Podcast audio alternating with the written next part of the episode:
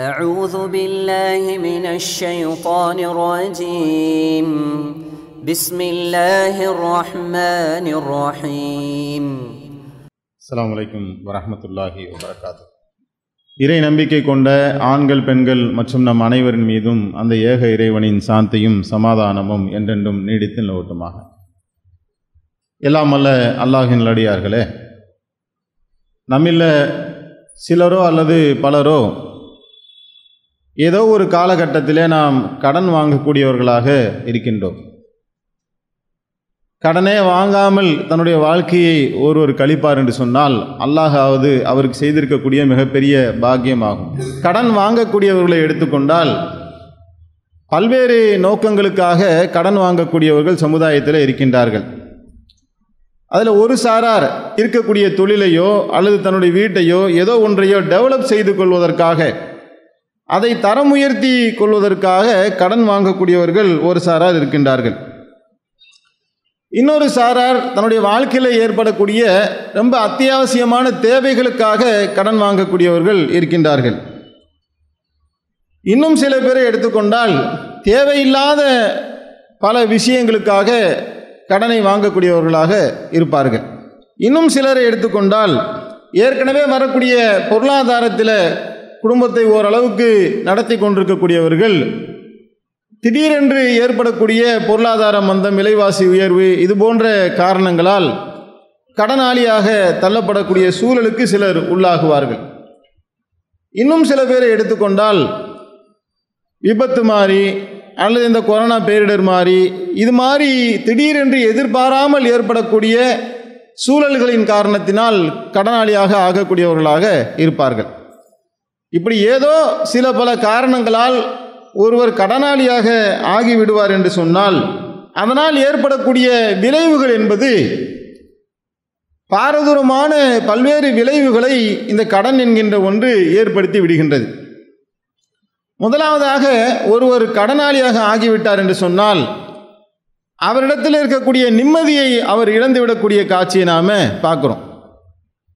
ஒரு மனிதன் எந்த ஒன்று இருந்தாலும் அவன் இறுதியில் எதை விரும்புவான் என்று சொன்னால் நிம்மதியை தான் விரும்புவான்.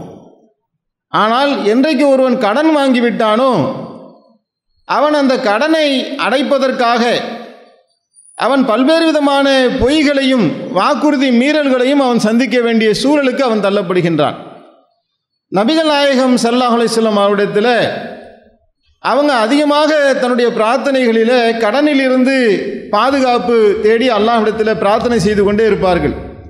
அப்போ அல்லாவுடைய தூதரிடத்தில் கேட்குறாங்க நீங்கள் ஏன் அதிகமாக கடனை தொடர்பாக தௌபா செய்கிறீங்க என்று கேட்கப்படக்கூடிய நேரத்தில் அல்லாஹுடைய தூதர் சொன்னார்கள் ஒருவன் கடன் வாங்கிவிட்டால் அவன் பொய் பேசுவான் வாக்குறுதி மீறக்கூடியவனாக அவன் ஆகிவிடுவான் என்று நபிகள் நாயகம் சல்லா அலிஸ்லாம் அவர்கள் சொல்லி காட்டினார்கள் அப்போ இந்த கடன் என்பது ஒரு மனிதனை இந்த மாதிரியான நிலைமைக்கு இட்டு சென்று அவனை நிம்மதியை இலக்கு செய்யக்கூடிய காட்சியை நாம் பார்க்குறோம்.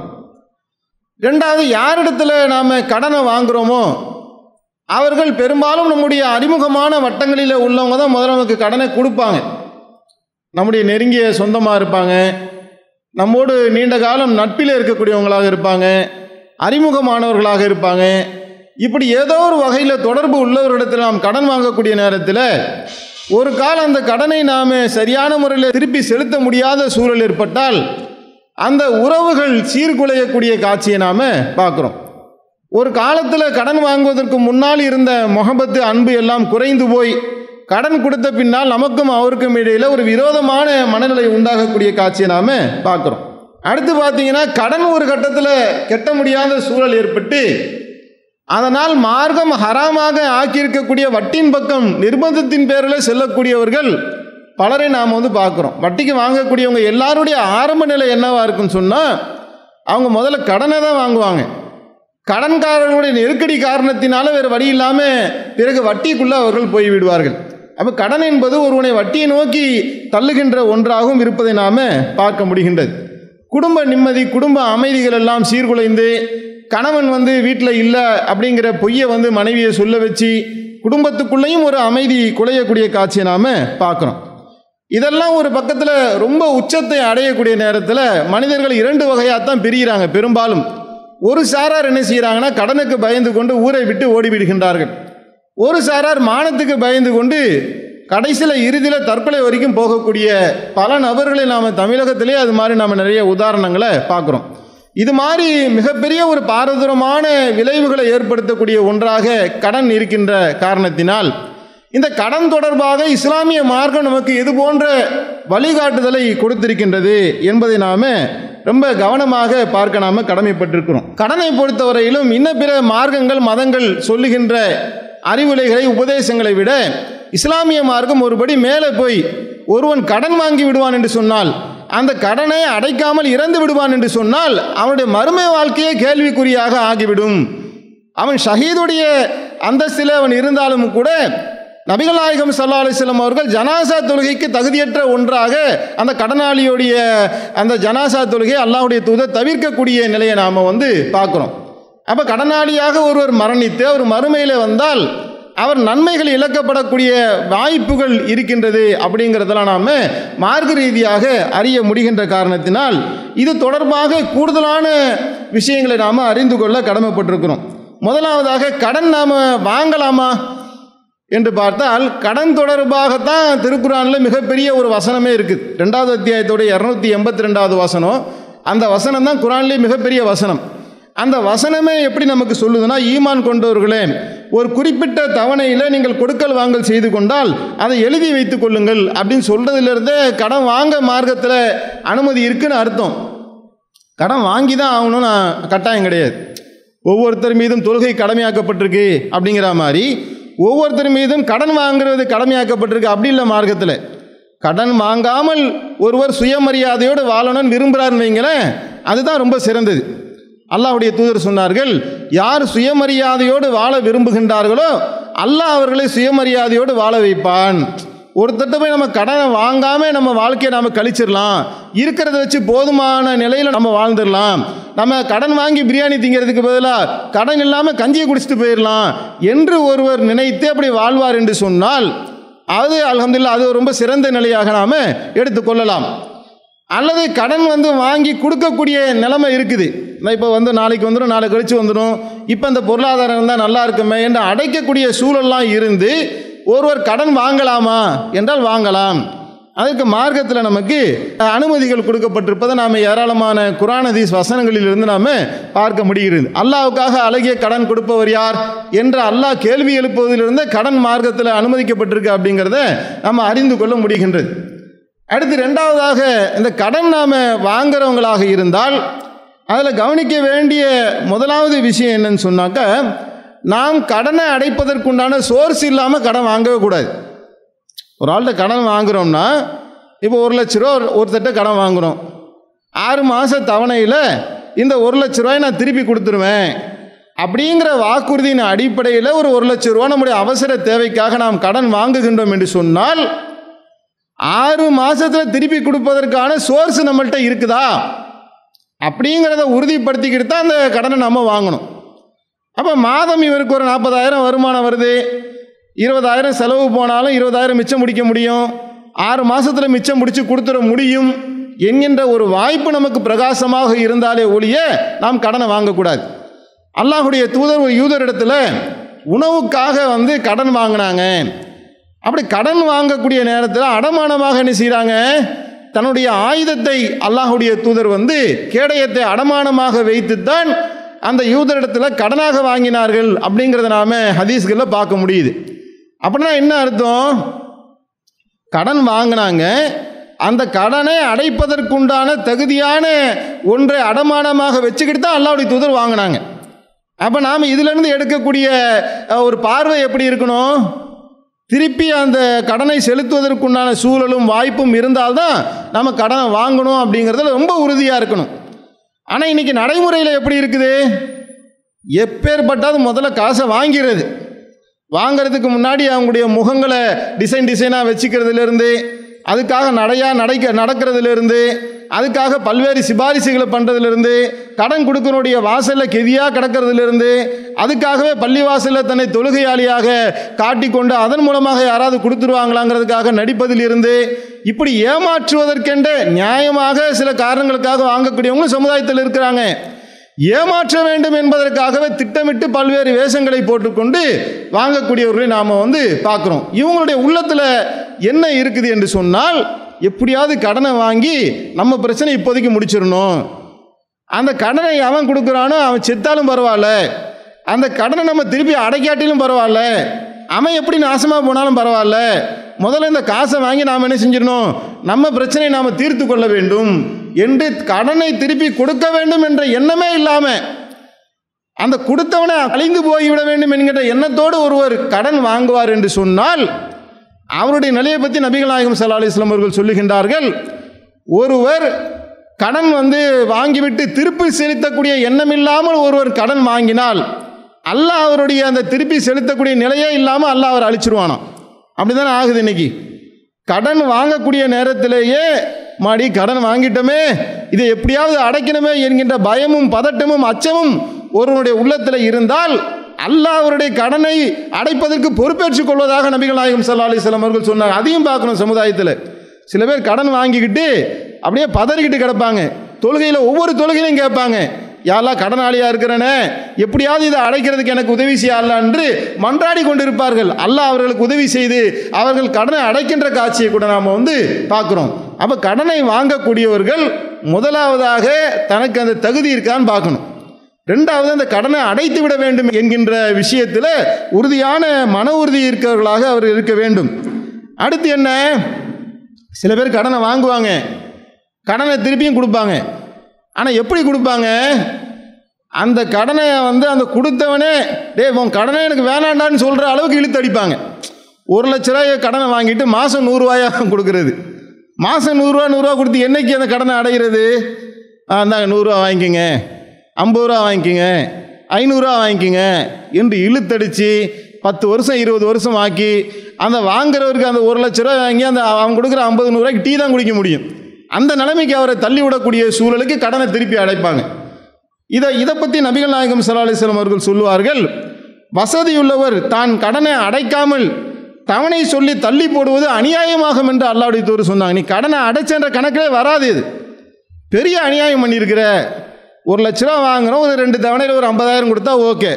ஒரு நாலு தவணை வாங்கி இருபத்தஞ்சாயிரம் கொடுத்தா ஓகே.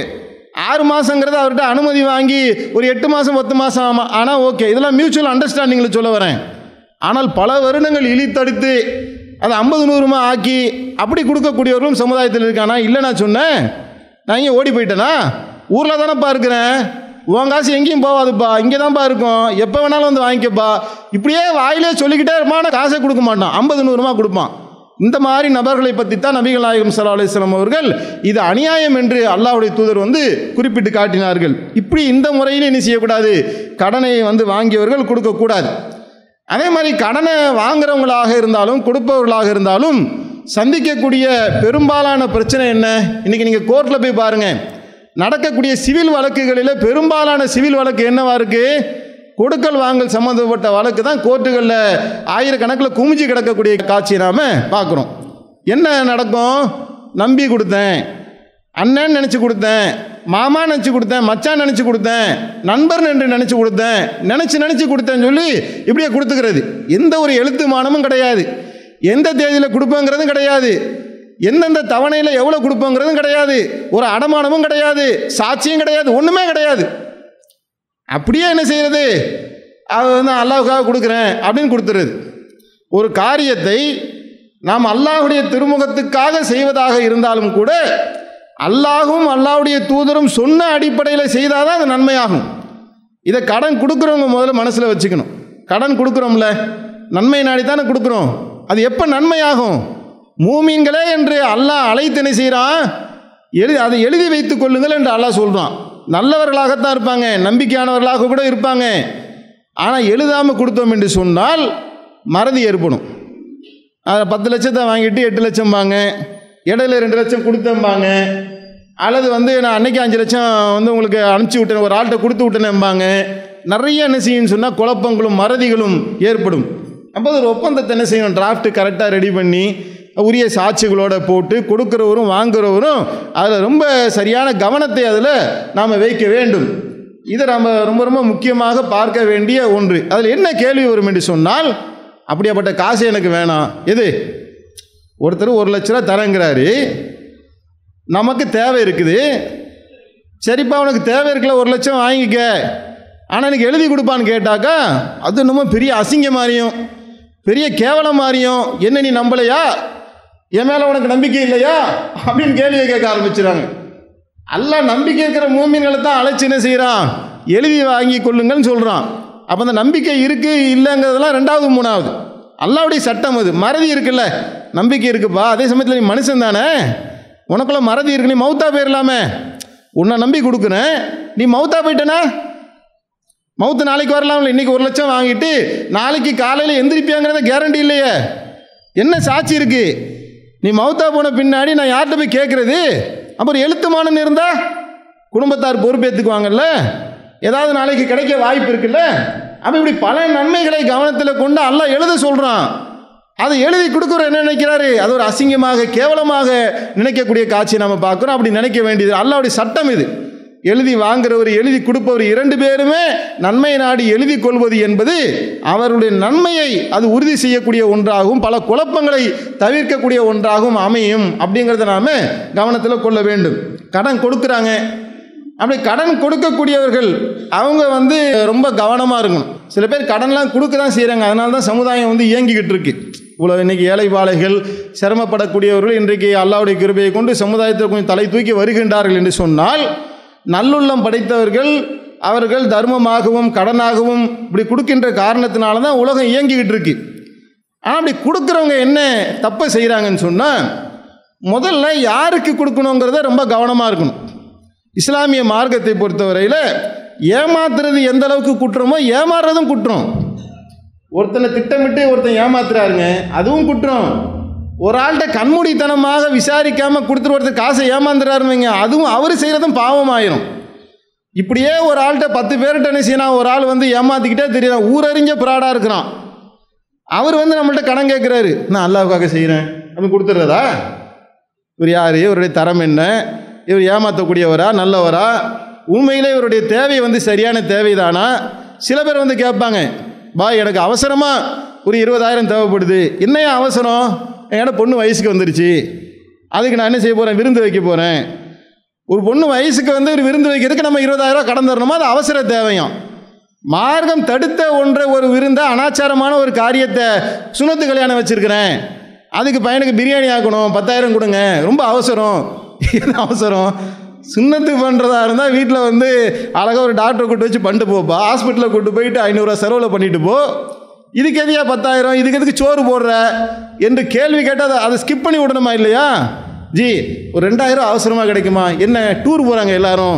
நானும் டூர் போகணும். இவர் டூர் போகிறதுக்கு நம்ம ரெண்டாயிரம் கடன் கொடுக்கணுமா? நம்ம எங்கேயும் டூர் போகாமல் உட்காந்து சம்பாதிச்சுட்டு இருப்போம் கடையில் உட்காந்து நம்மள்கிட்ட கடன் வாங்கிட்டு ஒரு ஊர் ஊராக ஊட்டி கொடைக்கானல் டூர் சுற்று வரோம் அதுக்கு நம்ம காசு தரணுமா? அப்போ வந்து கடனை ஒருவர் கேட்பார் என்று சொன்னால் அந்த கடன் கேட்குறவங்க நம்ம கேட்கணும். எப்போ எதுக்குப்பா கடன்? நம்ம மனைவியை கொண்டு போய் ஆஸ்பத்திரியில் சேர்த்துட்டேன். ஃபீஸ் கட்டணும். பிள்ளைக்கு வந்து படிக்கிறதுக்கு ரொம்ப நெருக்கடியான சூழல் ஏற்பட்டுருச்சு. இதுக்கு ஃபீஸை கட்டணும். இப்படி ஒரு கஷ்டத்தை சொல்லிடுவோம் அது உண்மையாக இருந்து அதை விசாரித்து பார்த்து அதில் விசாரித்தா சில பேர் கோச்சிப்பாங்க நான் சமீபத்தில் அந்த மாதிரி சம்பவங்களை நம்ம நேரடியாக பார்க்க முடியுது. கடன் ஒருத்தன் கொடுக்க வந்தாலும் விசாரிக்காமல் செய்ய முடியுமா? நாலு கேள்வியை கேட்ட உடனே எனக்கு காசை தர வேணாம் போயா. மறுமை நாளையில் சில பேர் எல்லாம் பார்க்கவும் மாட்டான். சில பேர் பரிசுத்தப்படுத்தவும் மாட்டான். அதில் ஒரு ஆள் யார் தெரியுமா? பெருமை அடிக்கிறது இப்போ நீ கஷ்ட மிஸ்கின் ஆயிட்ட. தேவையுடையவனே ஆயிட்ட. உனக்கு என்ன பெருமை? என்றைக்கு ஒரு ஆள்கிட்ட வந்து கேட்குறோமோ அவன் நாலு கேள்வி கேட்கத்தான் செய்வான். விசாரிக்கத்தான் செய்வார்கள். ஒரு ஆள் வந்து என்ன செய்கிறாரு கேன்சரு எனக்கு ஹெல்ப் பண்ணுங்க. நடந்த விஷயம். ஆள் பேரை சொல்ல விரும்பலை. அப்படின்ட்டு ஒரு சர்டிஃபிகேட் தூக்கிட்டு வராரு. அப்போ ஆள் பேசுறதெல்லாம் பார்த்தா ஒரு சின்ன பொறி தட்டுது. டவுட் வருது. என்னடா இப்படி சொல்கிறாருன்னு சொல்லி அந்த ஏரியாவுக்கு அந்த கிளைக்கு ஆளை போட்டு விசாரித்தா இவர் இன்னொரு ஒரு ஹாஸ்பிட்டலில் இவரும் இன்னொருத்தர் இருந்திருக்காங்க அவருக்கு தான் கேன்சரு அந்த கேன்சர் நோயாளியுடைய ஜெராக்ஸை எடுத்து அந்த பேருக்கிடையில் இவர் பேரை மாற்றி தனக்கு கேன்சர் மாதிரி ஒரு இதை ரெடி பண்ணி அதை வச்சு ஊர் ஊராக வசூல். இந்த மாதிரி நாலு பேர் இருந்தால் உண்மையிலேயே ஒருத்தர் கேன்சர் வந்தால் நம்ம கேட்க தானே செய்வோம்? ஆ என்னை கேட்டுட்டீங்க என்னை அவமானப்படுத்திட்டீங்க ஏன் கொதிக்கிற? கெட்டவர்கள் நாலு பேர் இருக்கக்கூடிய துனியாவில் அதில் நம்ம ஏமாந்துடக்கூடாது மார்க்கம் சொல்லுகின்ற காரணத்தினால் கண்ணியமாக தான் நம்ம கேட்குறோம் விசாரணைக்கு உட்படணும். இல்லைங்க நான் வந்து சரியான ஆள் தான் என்பதை உட்பட்டு அவர்கள் தன்னை தெளிவுபடுத்தி கொண்டால்தான் கொடுக்க வேண்டும் அப்படிங்கிற நிலையை என்ன செய்ய மாட்டேங்கிறாங்க. சில பேர் புரிந்து கொள்ளாமல் இருக்கக்கூடிய காட்சியை நம்ம பார்க்குறோம். அப்போ ஏமாந்து போவதும் மார்க்க ரீதியாக கொஞ்சம் விசாரிக்கிறோம் ரொம்ப தோண்டி துருவி அப்படியே புலன் விசாரணை சிபிசிஐடி விசாரணைலாம் பண்ண வேண்டியதில்லை. அளவுக்கு பார்த்துட்டோம். ஓரளவுக்கு தெரியுது ஏமாத்துறோம் தெரியுது இதை அதுக்கு மேலே ஏமாத்தினாங்கன்னா அதுக்கு மேலே ஏமாத்தினா அல்லாஹ் நம்மளை குற்றம் பிடிக்க மாட்டான். ரொம்ப போட்டு அவரை வந்து நம்ம நம்மகிட்ட எல்லாம் விசாரிச்சிட்டோம். காசை கொடுத்துறாங்க பார்த்தா ஒயின் சார்பை தண்ணி அடிச்சு நிற்கிறான் சரி என்ன செய்கிறது அல்லா நன்மையாக்கி கொடுன்னு சொல்லிட்டு போயிட வேண்டியதுதான். நம்ம நல்லது நினச்சி நல்லா விசாரித்து தான் பண்ணுறோம் அவன் திட்டமிட்டு ஏமாத்திட்டான் நம்மளை. அப்போ அல்லாஹ் அதை என்ன செஞ்சிருவான் நமக்கு நன்மையாக்கி வச்சுருவான் அப்படிங்கிறத விட நெசி கடந்து போயிட வேண்டியதானே ஒழிய அதில் நம்ம மன உளைச்சல் நம்ம ஆக வேண்டிய அவசியம் இல்லை. அடுத்து என்னன்னு சொன்னால் கடனை சில பேர் கொடுப்பாங்க. கொடுத்துட்டு என்ன செய்வாங்கன்னா மறைமுகமாக சிலதை எதிர்பார்ப்பாங்க. கடனை கொடுத்தா எதிர்பார்க்கலாம். எதை எதிர்பார்க்கணும்? அல்லாஹ் நமக்கு செய்யக்கூடிய நன்மையை எதிர்பார்க்கணும். கடன் அவர் கொடுத்துட்டு அவர் நமக்கு என்ன செய்யணும்? சல்யூட் போடணும். பாய். அஸ்லாம் வலைக்கும் பாய். ஒரு டீ குடிப்பார் அவர் போனாருன்னா இவரை பார்த்து ஒரு சலாம் வைக்கணும் சல்யூட் போடணும். அப்போ தான் ஒரு குளிர்ச்சியாக இருக்கும். ஒரு கடை ஒரு சும்மா பார்க்காம போயிட்டாருன்னு வைங்களேன் கடன்கார பையன் வாங்கும்போது எப்படி வந்தான்? பார்த்தியா கண்டுக்காமல் போகிறான் பார். இவர் மனசுக்குள்ளே ஒரு எதிர்பார்ப்பு. இவர் எதுவோ ஒரு பெரிய நாட்டு மன்னர் மாதிரியும் அவர் அவருடைய அடிமை மாதிரி ஒரு மனசுக்குள்ளே ஒரு நினப்பு இவருக்கு. இந்த எதிர்பார்ப்புலாம் வரக்கூடாது. இப்படி சில பேர் கேரக்டர் வைஸ் எதிர்பார்ப்பு வந்துட்டாலே நன்மை அழிஞ்சு போயிரும்ல. இப்படி ஒரு ஆட்கள். இன்னும் சில பேர் என்ன செய்வாங்க? என்கிட்ட வந்து அன்னைக்கு பத்தாயிரம் வாங்கினேன்ல. வீடு கட்டுறதுக்கு ஜன்னல் வேணும்னு வந்தியே. நான் பத்தாயிரம் கொடுத்தேன்ல. இப்போ எனக்கு வந்து நான் டைல்ஸ் போட்டுக்கிட்டு இருக்கிறேன். எனக்கு ஐம்பதாயிரம் கொடுன்னு கேட்பாங்க. இது என்ன இது? இப்படி பண்ணலாமா? அவன்கிட்ட கேட்கும்போது இருந்தால் நம்ம கொடுக்க போகிறோம் அதே மாதிரி வா- நமக்கு தேவைன்னா கூட கேட்கலாம். சொல்லி காட்டி கேட்குறது. நான் செஞ்சேன்ல அதே மாதிரி நீ எனக்கு செய். அப்போ என்ன எதிர்பார்த்து செய்யக்கூடிய ஒன்றாக அந்த ஆயிரக்கூடிய நிலைமை பார்க்குறோம். இப்படியும் செய்யக்கூடாது. அடுத்து சில பேர் என்ன செய்வாங்க? கொடுத்துட்டு அதுக்கு மேலே கூடுதலாக ஏதாவது எதிர்பார்ப்பாங்க. சில ஹவுஸ் ஓனர் இருப்பாங்க அவங்களே கஷ்டப்படுவாங்க. இவர் ஹவுஸ் ஓனருக்கு ஒரு ஐம்பதாயிரம் கொடுத்துட்டு வாடகை ஒரு ரெண்டாயிரம் கம்மி பண்ண முடியுமா? எப்படி? ஏற்கனவே அவர் கஷ்டப்பட்டுட்டு இருக்காரு. அவர் நான் அவர் வீட்டில் நம்ம வாடகைக்கு இருக்கிறோம். அவருக்கு ஒரு ஐம்பதாயிரம் கடனாக கொடுத்துட்டோம். பத்தாயிரம் வாடகை இருக்குல்ல அதை நைஸாக கேட்பார். ஒரு எட்டாயிரம் ஆக்கிக்க முடியுமா? அப்படின்னா என்ன? அந்த ஐம்பதாயிரத்துக்கு ஒரு ரெண்டாயிரம் என்ன செய்ய தள்ளுபடி பண்ணு. ஒரு மறைமுகமாக அது வட்டி ஆகுமா இல்லையா? யோசிச்சு பார்த்தா தெளிவான வட்டியாக கூட ஆகிவிடக்கூடிய காட்சியை நாம் பார்க்குறோம். இந்த மாதிரி எந்த எதிர்பார்ப்பும் இருக்கக்கூடாது. பாராட்டணும் புகழணும். அதுலேருந்து ஏதோ ஒரு ஆதாயம் அடையணும். திருப்பி நாளைக்கு இவருக்கு நமக்கு செய்வார். இப்படி சில பேர் இருக்கிறாங்கங்க. யாருக்கு யாருக்கு கொடுத்துக்குவாங்கன்னா பணக்காரன் பணக்காரனுக்கே கடன் கொடுத்துப்பான். ஏழை மக்களுக்கே கொடுக்க மாட்டாங்க. அது உள்ளுக்குள்ளே என்ன தெரியுமா ஓடும்? இவருக்கு நாம் செஞ்சோம்னா நாளைக்கு நமக்கு இவர் செய்வார். அப்படின்னு நினச்சிக்கிட்டே செய்கிறது இதெல்லாம் இந்த கால்குலேஷன்லாம் நமக்கு வேணால் தெரியாமல் இருக்கலாம். அல்ல அந்த உள்ளத்தை அறியக்கூடியவனா இருக்கானா இல்லையா? அதனால் எதிர்பார்ப்புங்கிறதே மனுஷன்கிட்ட வைக்காமல் அல்லாஹிடத்தில் எதிர் நன்மையை மட்டும் எதிர்பார்த்தவர்களாகத்தான் ஒரு கடனை நாம் வழங்க வேண்டும் அப்படிங்கிறத நாம் கடன் கொடுக்கக்கூடியவர்கள் முதல்ல கவனத்தில் வைக்கணும். அடுத்து என்னன்னு சொன்னால் கடனை கொடுத்துட்டு அவங்கள போட்டு டார்ச்சர் பண்ணக்கூடாது. டைம் வந்தோடனே மானம் இல்லையா சூடு இல்லையா சொர்ணம் இல்லையா நீ சோறு தான் திங்கிறியா? இப்படியெல்லாம் போட்டு என்ன செய்யறது? அவங்கள வாட்டி வதச்சி எடுக்கிறது. அந்த டைம் வருதா? அவன்கிட்ட கண்ணியமாக தான் கேட்கணும். கடன் வாங்கிட்டான். நான் கேட்குறேன் கடன் வந்து வாங்காததுனால கொடுக்குற நிலையில் இருக்கிறதுனால பெரிய நீ பெரிய அறிவாளியா? அப்படியே உன்னுடைய தனி திறமையால் அப்படியே உலகத்தில் பெரிய ஆளாக வளர்ந்துட்டியா? நீ எப்படி ஒரு தாயுடைய வயிற்றுலேருந்து அசுத்தத்தோடும் அசிங்கத்தோடும் இந்த இந்த உலகத்துக்கு வெளியே வந்து விழுந்தாயோ அது போல தான் அவனும் வந்தான். அல்லா சில சூழல் சந்தர்ப்பங்களின் காரணத்தான் உன் கையில் பறக்கத்தை கொடுத்துனான். அவன் கையில் அல்லா இல்லாமல் ஆக்கிட்டான். அப்போ வந்து நம்ம காசை கொடுத்துட்டோங்கிறதுக்காக என்ன வேணாலும் பேசிக்கலாம் அப்படின்னு இல்லை. காசு கொடுத்தா கடுமையாக பேசுவதற்கு கூட மார்க்கத்தில் அனுமதி இருக்குது ஒரு பக்கம். ஏன்னா அல்லாவுடைய தூதர் இடத்துல ஒருத்தர் என்ன செய்கிறாரு அல்லாவுடைய தூதர் கடனை வாங்கிறாங்க கடனை கொடுத்தவர் கொஞ்சம் கடுமையாக பேசுகிறாரு அப்போ ரசூலா சொன்னாங்க கடனை கொடுத்தவருக்கு கடுமையாக பேசுவதற்கு அனுமதி இருக்குது அவருக்கு அந்த ரைட்ஸ் இருக்குது உரிமை இருக்குதுன்னு சொன்னாங்க அல்லாவுடைய தூதர். அப்போ கடுமையாக பேசுகின்றேன் என்ற பேரில் அவமானப்படுத்திடக்கூடாது. குடும்பத்தை இழுக்கிறது கொள்வது அவன் பேசலையே அவன் செத்து சுண்ணாம்பு ஆகக்கூடிய அளவுக்கு உண்டான வேலைகளை செய்யக்கூடாது. ஒரு அவகாசம் கேட்குறாங்க நம்மளால் கொடுக்க முடியுது அவகாசத்தை. அவகாசத்தை கொடுக்கணும். மூணு மாதம் சொன்னோம் பாய். இன்னும் ஒரு மாதம் டைம் கொடுங்க. சரிப்பா போப்பா. நல்ல மாதிரியாக கொடுப்பா அப்படின்னு சொல்கிறது அல்லது பத்தாயிரம் வாங்கினேன் என்னால் கொடுக்க முடியல. எட்டாயிரம் தான் முடியுது. இதெல்லாம் வந்து என்னென்னா மியூச்சுவல் அண்டர்ஸ்டாண்டிங் அப்போ உடனே கடன் வாங்கணும்னா அப்படி யோசிக்கக்கூடாது ஓ நம்ம பத்தாயிரம் கடன் வாங்கணுமே. அப்போ எட்டாயிரம் கொடுத்தோன்னு பயானில் சொல்லிட்டாங்க. நான் தெரியாதனமாக பத்தாயிரம் கொடுத்து தொலைச்சிட்டேனே. அப்போ அவர்கிட்ட போய் ரெண்டாயிரம் கேட்டுறக்கூடாது. பாய் பத்தாயிரம் கொடுத்தா எட்டாயிரம் தான் திருப்பி தரணுமாங்க பாய். அப்படின்னு போயிடக்கூடாது கடனை வாங்கிட்டு. மார்க்க ரீதியாக நமக்கு என்ன வந்து கொடுத்தவர்களுக்கு சொல்லப்படக்கூடிய அறிவுரை என்னன்னு சொன்னால் கடனை கொடுக்குறப்ப அவகாசம் கொடுங்க. கொஞ்சம் முடிஞ்சாக்க குறைச்சி வாங்கிக்கிங்க. இப்படி நீங்கள் பண்ணுறது பெரிய நன்மைக்குரியது என்று மார்க் நமக்கு வழிகாட்டுது. ஒருத்தர் மௌத்தா போகிறார் மௌத்தா போனவர் வந்து விசாரிக்கப்படுகின்றார். அவர்கிட்ட கேட்குறாங்க நீ என்னப்பா நன்மை செஞ்ச? அன்று விசாரணையில் அவருக்கு இந்த கேள்வி வருது. அப்போ அவர் சொல்கிறாரு நான் ஒன்றும் இல்லைங்க பேச கடனை கொடுப்பேன். கடனை கொடுத்துட்டு மக்கள்கிட்ட நான் வந்து வசூலுக்கு போவேன். சரி அந்த வசூலுக்கு போகக்கூடிய நேரத்தில் அவங்க அவகாசம் கேட்டாங்கன்னா அவகாசம் கொடுப்பேன். கொடுக்க முடியாதவர்களாக இருந்தால் தள்ளுபடி பண்ணிடுவேன் என்று அவர் பதில் சொல்கிறார் புகாரில் இந்த ஹதீஸ் வந்து பதிவு செய்யப்பட்டிருக்கு.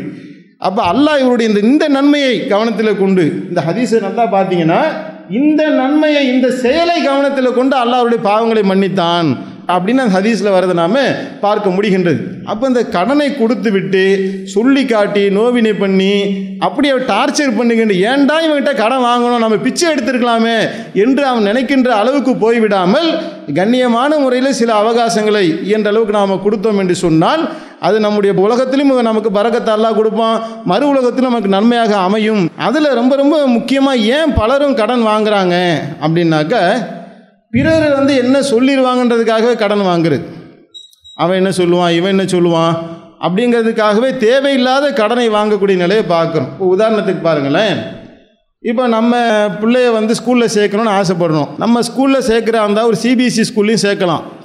ஒரு மெட்ரிகுலேஷன் ஸ்கூல்லையும் சேர்க்கலாம். நம்ம கவர்மெண்ட் ஸ்கூல்லையும் சேர்க்கலாம். இது மார்க்க ரீதியாக எதில் சேர்த்தாலும் தப்பு கிடையாது. ஆனால் சிபிஎஸ்சி ஸ்கூலில் சேர்த்தாக்கா அதில் வந்து வருஷத்துக்கு ஒரு லட்ச ரூபா ஃபீஸ் கட்டுற அளவுக்கு காசு இல்லைன்னு வைங்களேன். பத்தாயிரம் ரூபா தான் நமக்கு வந்து வருஷத்துக்கே ஃபீஸ் கட்ட முடியும். இப்போ அங்கே போய் கட்டிட்டு தொண்ணூறுரூவா கடனாளி ஏன் ஆகுவானே? ஆ இல்லை இல்லை. எங்கள் மச்சான் பிள்ளைங்கள்லாம் சிபிஎஸ்சியில் படிக்கிறாங்க. எங்கள் அண்ணன் பிள்ளைங்கள்லாம் சிபிஎஸ்சியில் படிக்கிறாங்க. அதனால் என் பிள்ளைய நான் கொண்டு போய் சிபிஎஸ்சியில் சேர்க்கணும்னு என் பண்டாட்டி சொல்கிறாங்க அதனால் நான் அங்கே போகிறேன் இதை தொண்ணூறுரூவாய்க்கு நான் கடன் வாங்கி என்ன செய்வேன் வசூல் பண்ணி அதை நான் அடைச்சிக்குவேன் என்ற முடிவை ஒருவர் எடுத்தால் அதான் அவர் செய்யக்கூடிய பெரிய தப்பு. விரலுக்கேற்ற வீக்கம்பாங்கல்ல இருப்பதை கொண்டு போதுமாக்கி கொள்ளக்கூடிய உள்ளம்தான் வந்து செல்வ நிலையான ஒரு உள்ளம் என்று நபிகள் நாயகம் சலாலி செல்லம் அவர்கள் சொன்னார்களே அந்த நிலைமை நம்மள்கிட்ட வரும். நமக்கு பத்தாயிரம் ரூபா தான் ஃபீஸ் கட்ட முடியும். அப்படின்னா ஒரு மெட்ரிகுலேஷனில் எங்கேயாவது அந்த மாதிரி இருக்கான்னு பார்க்கணும். இல்லையா? நம்ம அழகாக கவர்மெண்ட் ஸ்கூலில் கொண்டு போய் சேர்த்துட வேண்டியது தான் ஹராமா? நாளைக்கு அல்லா மறுமையில் விசாரணையில் அப்போ சிபிஎஸ்சியில் பிள்ளைங்களை படிக்க வச்சவங்களுக்குலாம் தனி தர்ஜாவாக கொடுக்க போகிறான் ஏன்பா நீ வந்து கவர்மெண்ட் ஸ்கூலில் சேர்த்த? அதனால் நீ நரகத்துக்கு போன எல்லாம் சொல்ல போகிறான் அப்படிலாம் மறுமையில் அந்த மாதிரி டைப்பே இல்லையே. இப்படி வேணால் எல்லாம் கேட்கலாம். கடனாலேயே ஏன் வந்த? அப்படி தானே அல்லாஹ் கேட்பான். அப்போ நமக்கு வந்து இதில் இருந்து அந்த மானத்தை பார்க்குறது இவங்க என்ன சொல்லிடுவாங்க? அவங்க என்ன சொல்லிடுவாங்க? இவ்வளோ காலம் நம்ம பிள்ளைங்களை அப்படி வச்சோம் இப்போ கஷ்டம் வந்துடுச்சு. கவர்மெண்ட் ஸ்கூலில் சேர்த்துட்டு போயிட வேண்டியதான் கஷ்டம் வந்துடுச்சு. நம்ம ஃபைவ் ஸ்டார் ஹோட்டலில் போய் தின்னுட்டு இருக்கக்கூடாது நமக்கு எல்லாம் என்ன பொருளாதாரத்தை கொடுத்துருக்கானோ அதுக்கேற்ற மாதிரி ஒரு ஹோட்டலில் சாப்பிட்டுக்க வேண்டியது தான் முடியலையா? கையேந்தி பவனில் சாப்பிட வேண்டியதுதான். அதுவும் முடியலையா? அம்மா உணவகத்தில் சாப்பிட்டு போக வேண்டியதானே ஹராம் இல்லையே.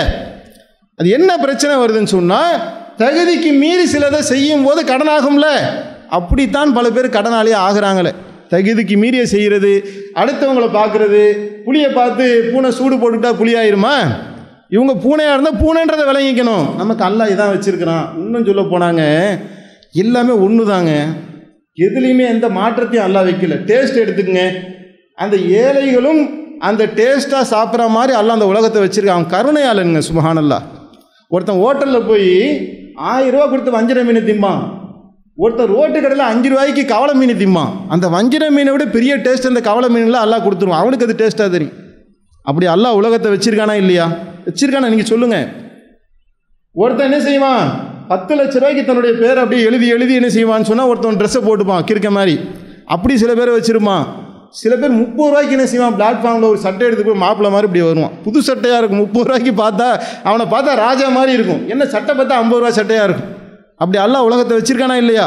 நீங்கள் சொல்லுங்கள் சில பேர் ஊட்டி கொடைக்கானல் போவான். நிம்மதியே கிடைக்காது. ஒருத்தன் பீச்சில் போய் ரெண்டு ரூபாய்க்கு சுண்டலை வாங்கி தின்னுட்டு நிம்மதியாக வருவான். காசு கம்மியாக இருந்தாலும் கூட எந்த ஒன்றில் எல்லாம் குறவை வச்சுட்டான்? நீ மண் குடிச வாசல் இருந்தாலும் கூட தென்றல் உன்னுடைய இல்லத்தை வந்து தழுவுதானப்பா செய்யுது? ஓட்டு வீடுங்கிறதுனால கூரை வீடுங்கிறதுனால அந்த தென்றல் காற்று வராமல் போயிருதா? பெய்கிற மழை ஓமலை படாமல் போயிருதா? அல்லாஹ் சுபஹானல்ல கருணையாளன் ஏழைபாளைகளாக இருந்தாலும் கூட அவன் எல்லா சுகத்தையும் அனுபவிக்கத்தக்க வகையில் இந்த உலகத்தை வச்சிருக்கிறானா இல்லையா? என்ன கவலை அதில்? என்னங்க பெரிய பணம் பணம் சொல்லி ஏன் போட்டு பதறணும்? பணத்தை கொட்டி கொடுத்துறாங்க சில பேருக்கு. அந்த வீட்டில் பார்த்தா மூல வளர்ச்சி இல்லாத ஒரு பிள்ளை எல்லாம் கொடுத்துட்றான். எல்லார் வீட்லேயும் சொல்கிறேன் சில சோதனைகள். பிஎம்டபிள்யூ கார் இருக்கும். ஓட்டுறதுக்கு பெரிய டிரைவர் பைலட்டு கப்பல் ஓட்டுற மாதிரி ஒரு காரு வச்சுக்கிட்டு ஒருத்தர் டிரைவர் இருப்பார். அந்த கண்ணாடி ஓரத்தில் பார்த்தீங்கன்னா மூல வளர்ச்சி இல்லாமல் ஒரு புள்ள வாணி வடிச்சிட்டு உட்காந்துருக்கும் உனக்கு அந்த கார் வேணுமா? அந்த வாழ்க்கை வேணுமா? நீ வீட்டுக்கு போனால் மான் மாதிரி உன் புள்ள துள்ளி குதிக்குதே. அத்தானு ஓடியாருதே. அழகழகா பேசுதே. இப்ப என்ன பார்க்கணும்? அல்லா கொடுத்துட்டான் அலமதுல்லா காசு பணத்தை கொடுக்கல. ஆரோக்கியமான பிள்ளையை கொடுத்துட்டான். நல்ல மனைவியை கொடுத்துட்டான் வீட்டுக்கு போனால் கஞ்சியை கூட ஊற்றுனா கூட அன்பாக எடுத்து வைக்கிறா. ரொம்ப அன்பா என் மனைவி அல்லா ஆக்கிட்டான். தௌஹீத அல்லாஹ் கொடுத்துட்டான். காசு பணத்தை கொடுக்கல. மறுமையில் நான் வெற்றி அடையக்கூடிய மார்க்கத்தை தௌஹீத அல்லாஹ் எனக்கு கொடுத்துட்டான். இப்படி ஒன்று ஒன்று யோசிச்சு பார்க்கணுமா இல்லையா? ஒரே புலம்பல். இது இல்லையே அது இல்லையே கார் இல்லையே பணம் இல்லையே பங்களா இல்லையே. அல்லாவுக்கு பிடிக்காத ஒரு விஷயம். நம்ம பிள்ளைங்களுக்கு நம்ம எவ்வளவோ செய்கிறோங்க எந்த பிள்ளை ஒரு தகப்பனுக்கு பிடிக்கும்? நீ எவ்வளவோ பாடுகளை பட்டு பிள்ளைக்கு நாம் பலவற்றை செய்கிறோம் அத்தா வாங்கி கொடுக்கக்கூடியதை வாங்கிக்கிட்டு அத்தானு கட்டி பிடிச்சி எனக்கு ரொம்ப சந்தோஷம்தா அப்படின்னு சொல்லக்கூடிய பிள்ளை உங்களுக்கு பிடிக்குமா? தூக்கி தூர எரிஞ்சு நம்ம கஷ்டப்பட்டு வாங்கிட்டு வந்து கொடுத்த ஒன்றை புள்ள தூக்கி எறியணும் இதெல்லாம் எனக்கு வேண்டாம். அவங்க அப்பனை பாரு எப்படி வாங்கி தரான்னு சொன்னால் உங்களுக்கு எப்படி இருக்கும்? அப்போ ரப்புல் ஆலமீன் எப்படி கோவப்படுவான்? அல்லாஹ் ஞானம் இல்லாதவனா அல்லாஹ் கருணை இல்லாதவனா அளவற்ற அருளால் நாம் சொல்கிறோமே அவன் தானே நமக்கு இந்த வாழ்க்கையை தேர்ந்தெடுத்து கொடுத்துருக்கான். அவனுக்கு தெரியாதா? யாருக்கு என்ன கொடுக்கணும்னு சொல்லி? அப்போ அல்லாஹ் நமக்கு சில வாழ்க்கையை கொடுத்துருக்கான்னு சொன்னால் ஒன்று இல்லாட்டி ஒன்று இருக்கும். அதை நம்ம தேடி பார்க்கணும் கண்டறிஞ்சு பார்க்கணும். அதை பார்த்துட்டு முதல்ல அல்ஹம்துலில்லாஹ் சொல்லும். போதும் யா இந்த வாழ்க்கை எனக்கு போதும். அப்படி போதும்னு நினைக்கும் போதே கடன் வராது. முசீபத்து வராது. வட்டி வராது. ஊரை விட்டு ஓட வேண்டிய அவசியம் வராது. பொய் சொல்ல வேண்டிய அவசியம் வராது. இருக்கிறத கொண்டு போதுமான அளவுக்கு வா- அவனை தானேங்க பிடிக்கும். என்னங்க மார்க்கம்? மார்க்கங்கிறது என்ன? அல்லாவை ஒருத்தன் முழுசாக அவன் ஈமான் கொள்வது தானே மார்க்கம்? அல்லாஹ் ஞானமிக்கவன் என்று நண்பது தானே மார்க்கம்? அல்லாஹ் ஞானமிக்க அவனுக்கு தெரியாதுங்க. எனக்கு எவ்வளோ படியாக இருக்கணுங்கிற அல்லாவுக்கு தெரியாதா? அல்லாவுக்கு தெரியும். காசு பணத்தை கொடுத்தா நான் வீணாக போயிடுவேன் தருதலையாக போயிடுவேன் தொழுகையை விட்டுருவேன். ஏதோ அல்லாஹ் ஒரு நன்மையை நாடி எனக்கு என்ன செஞ்சுருக்கலாம். இந்த வாழ்க்கை அல்லாஹ் எனக்கு கொடுத்துருக்கலாம் என்று அல்லாஹ் கொடுத்த அந்த வாழ்க்கையை மனதார ஏற்றுக்கொண்டு அப்புறம் கூட கேட்கலாமே அல்லாட்ட. அல்லாஹ் இதை கூட அதை கூட கேட்கல மார்க்கணும் தடுக்கலையே. கேளுங்க. இந்த நாட்டுக்கு மன்னராக ஆக்கி வைக்க வேண்டும் என்று கேட்கலாமான்னு கேட்கலாம். மாட மாளிகை கொடு கேட்கலாமா? கேட்கலாம். ஆனால் இருப்பதை போதுமாக்கி கொள்ளக்கூடிய உள்ளத்தை முதல்ல அல்லாஹ் நமக்கு கொடுக்க வேண்டும். அதை பொருந்தி கொள்ள வேண்டும். கடன் கொடுக்கக்கூடியவர்கள் கடன் வாங்கக்கூடியவர்கள் எப்படி நடந்து கொள்ள வேண்டும் என்பதையும் பார்த்தோம். கடனே வாங்காமல் இருப்பதை கொண்டு திருப்தியாக வாழக்கூடிய ஒன்றுதான் சிறந்த ஒன்றாக இருக்கும் என்று கூறி என்னுடைய உரையை நிறைவு செய்கின்றேன். வாகிறதுவான அனில் ஹந்தில் அகிரபிலார்கள்